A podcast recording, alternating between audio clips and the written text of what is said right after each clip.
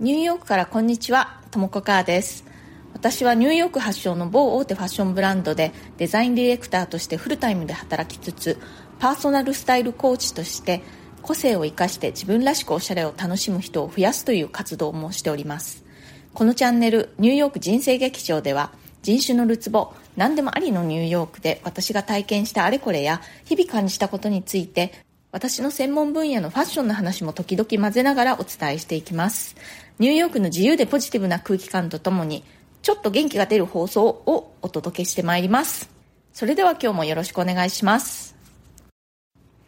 はい。えー、2022年ももう半分終わりそうになってきていますね。これなんか毎年言ってるような気もするんですけれども、本当にあっという間ですね。私はファッションの仕事をしているんですけれども、ファッションの仕事っていつも常にこの先のシーズンのことを考えながら生活しているというか、まあ、仕事をしているわけなんですよ。まあ、大体、えー、半年後にショーで見せるものというのをデザインしていて、そのショーの半年後ぐらいに実際にその商品がお店に並ぶという感じになるので、今実際に店頭に並んでいるものっていうのは大体その1年前ぐらいにデザインしたもので、実際にね、商品化されたものをお店で見ると、わあ、懐かしいっていう感じなんですよね、常に。まあ、そんな感じなので、今もね、こう、もう話していることってもう2023年の夏のことなんかを話しているわけで、今年が何年なのかっていうのがね、ちょっと時々わかんなくなっちゃったりするんですけれども、まあ、そんなことはさておきですね。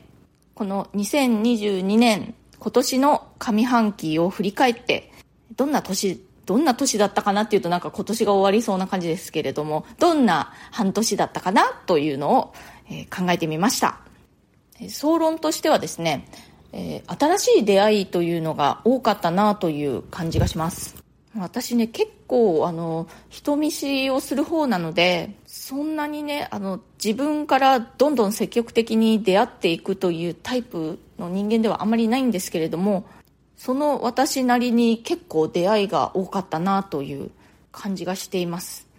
まずはね、この、ボイシー上での出会いですね。だから実際にリアルでは会っていないんですけれども、お話しさせてもらった方だとか、あとはコメントのやり取りなんかでね、こう、親しくさせてもらうようになった方だとか、そういう出会いが結構ありましたね。この私のボイシーはね、大体1年前よりもうちょっと前かな？1年ちょっと前から始めているんですけれども、この半年でいろいろな方とコラボでお話しさせてもらうようになったんですね。例えば同じニューヨーク在住のミキ・エルメさんと対談でお話しさせてもらったりだとかあとは同じくボイシーパーソナリティの白木夏子さん、えー、田中恵子さん、えー、ルワンダ在住の CK さんそういった方々と対談させてもらったりだとか放送にねあの呼んでいただいたりだとかそんな感じでねお話しさせてもらったりあとはそれをきっかけとして SNS なんかでこうね、交流したりだとか、こうメッセージ交換したりだとか、そんなことをするようになりました。白木夏子さんも、田中恵子さんも、CK さんも、それぞれにご本を出版されているんですよね、ご自身の。で、やっぱりこう対談なんかでお話ししたことをきっかけとして、そういうご本を読ませていただいたりなんかもして、で今までに自分の知らなかった世界というのを知るきっかけになったという感じがします。でねもう皆さんね本当にそれぞれ素敵な方で本当にね刺激を受けています。でそういったボイシー上での出会いっていうのが結構あった半年間だったなという感じがあるんですけれどもボイシーだけでなくてリアルの場でも結構出会いがあったなと思うんですね。ニューヨークではもうねコロナが結構もう終わった感があるんですよね。みんなマスクをしていない人というのがほとんどで建物によってはねあのマスクを必ずするようにってなっているところもあるんですけれども、まあ、病院なんかはそうですしあと私の住んでいるマンションもその共用の廊下とかねそういうところではマスクをするようにってことにまだなっているんですけれども街を見渡せばね、マスクをしていない人の方が大半であと飲食店なんかも普通に営業していて、まあね、食べたり飲んだりするときはマスクをどうせ外さなくちゃいけないのでみんなマスクをしないまま入ってという感じですね、まあ、そんな感じなのでそのリアルでのねそのご飯行きましょうとかそういうお誘いもこの半年急に増えたという感じがしてそこでねいろいろ新しい方々と出会う機会がありました。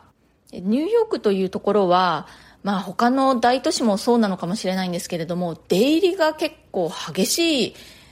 街なんですよ。常にね。新しく引っ越してくる人もたくさんいれば街を去っていくという人もたくさんいるところで私のようにねこんな長く20年以上とか住んでいると結構ねこう残されたものっていう感じが強いんですよね日本人の方は結構ねあの何年かしたら日本に帰ってしまうっていう方も多いですしあとは本当に何十年も住んでいても結局は日本に帰ってしまうという方も結構多いです。あとはね、アメリカ人でもニューヨークに来て仕事をしていたけれども、やっぱり自分の故郷に帰るという選択をした人も結構多いですし、あとはまあ自分の故郷ではなくても、もっと暮らしてみたいようなところが見つかってとか、あとはまあ仕事の関係で、だとかで、えー、引っ越してしまう人っていうのも結構います。で、やっぱりここ2年余りっていうのは、そのコロナの影響でニューヨークを出た人っていうのが本当に多くて、もう別れ別れ別れっていう感じだったんですね。で、この過去6ヶ月、半年間で、えー、ようやくね、その出会いと別れのプラマイがゼロになったか、もしくはえっ、ー、と、出会いの方がちょっと多いぐらいになったかなという感じです。私の場合はですけれど。そんな感じでね、この2022年上半期は、バタバタバタっとたくさんの出会いがあったなという感じです。でね、その出会った方々っていうのが本当にそれぞれに面白い活動をされている方が多くてですね、起業していたり、フリーランスで活動していたりする方がほとんどなんですけれども、社会的な活動、お仕事をされている方が非常に多いんですね。そういったところに、非常に強く刺激を受けたという感じの半年ですね。まあそれで私にできることって何だろうって、まああの、前からね考えてないわけではないんですけれども、より強く意識するようになりました。まあそもそもですね、私は、え会社員としてデザインの仕事をしているんですけれども、その他にも自分個人でパーソナルスタイルコーチというファッションのコーチングみたいなことをやっているんですけれども、それもやっぱりそもそもは私ができることって何だろうというところから始まってるわけなんですね。何か他の人の助けになりたい私にできることってなんだろうというところからまあ始まったという感じで、ファッションの力で自分らしく輝く人というのを増やしたい。ファッションの力をね、利用してみんなにハッピーになってもらいたいっていう思いから始めたんですけれども、あの、実際にね、セッションをすると本当に喜んでもらえるので、私もそれがすごく嬉しくて、これはこれからも続けていきたいと思っています。で、このボイシーを始めたのも、割と似たような動機というか、私が何か他の人のためにできることって何かなって考えた時に、の私自身がね、ニューヨークに来て、そのニューヨークのポジティブさというか、なんか何でもありでなんかなんとかなるし大丈夫だしみたいな妙なこう雑なんだけれどもなんとかなるというかなんとかするパワーみたいなのに非常に勇気づけられたというのかな。そういうところがあってその感じをねあのたくさんの人にお届けしたいっていう気持ちがあったんですね。日本って結構こうこうでなくてはならないみたいなのが強い社会だなと思うんですよ。まあだからこそ物事がね、何でも結構スムーズだし、すごくこう、オーガナイズされてるというのか、そういう良さがあるとは思うんですけれども、やっぱり自分がその中に入っていると、そこに合わせなくてはいけないっていうプレッシャーだとか、まあ、息苦しさとかがあると思うんですね。っていうかまあ私の場合はあったわけで、なのでまあそれが世界の全てではないよというか、ニューヨークなんてこんなになんか雑だけどなんとかなってるし、大丈夫。みたいなことをね、みんなに知ってもらえると、ちょっとそれで気が楽になる人もいるんじゃないかなと思ったわけなんです。まあそんな感じでね、自分なりにいろいろと活動はしてきたわけなんですけれども、この半年間で非常に刺激的な人たちに出会って、より強く私にできることって何だろう？何かもっとできるんじゃないかって思うようになりました。えっ、ー、と、いただいているコメントにお返事してみたいと思います。人事を尽くして天命を待つって実はこういうことなのかもしれないの会にコメントをいただきました。水木さん、コメントへのお返事ありがとうございます。妹に確認したところ、ニューヨーク州のニューヨーク市に住むそうです。旦那さんがニューヨーク大学に通うみたいなので、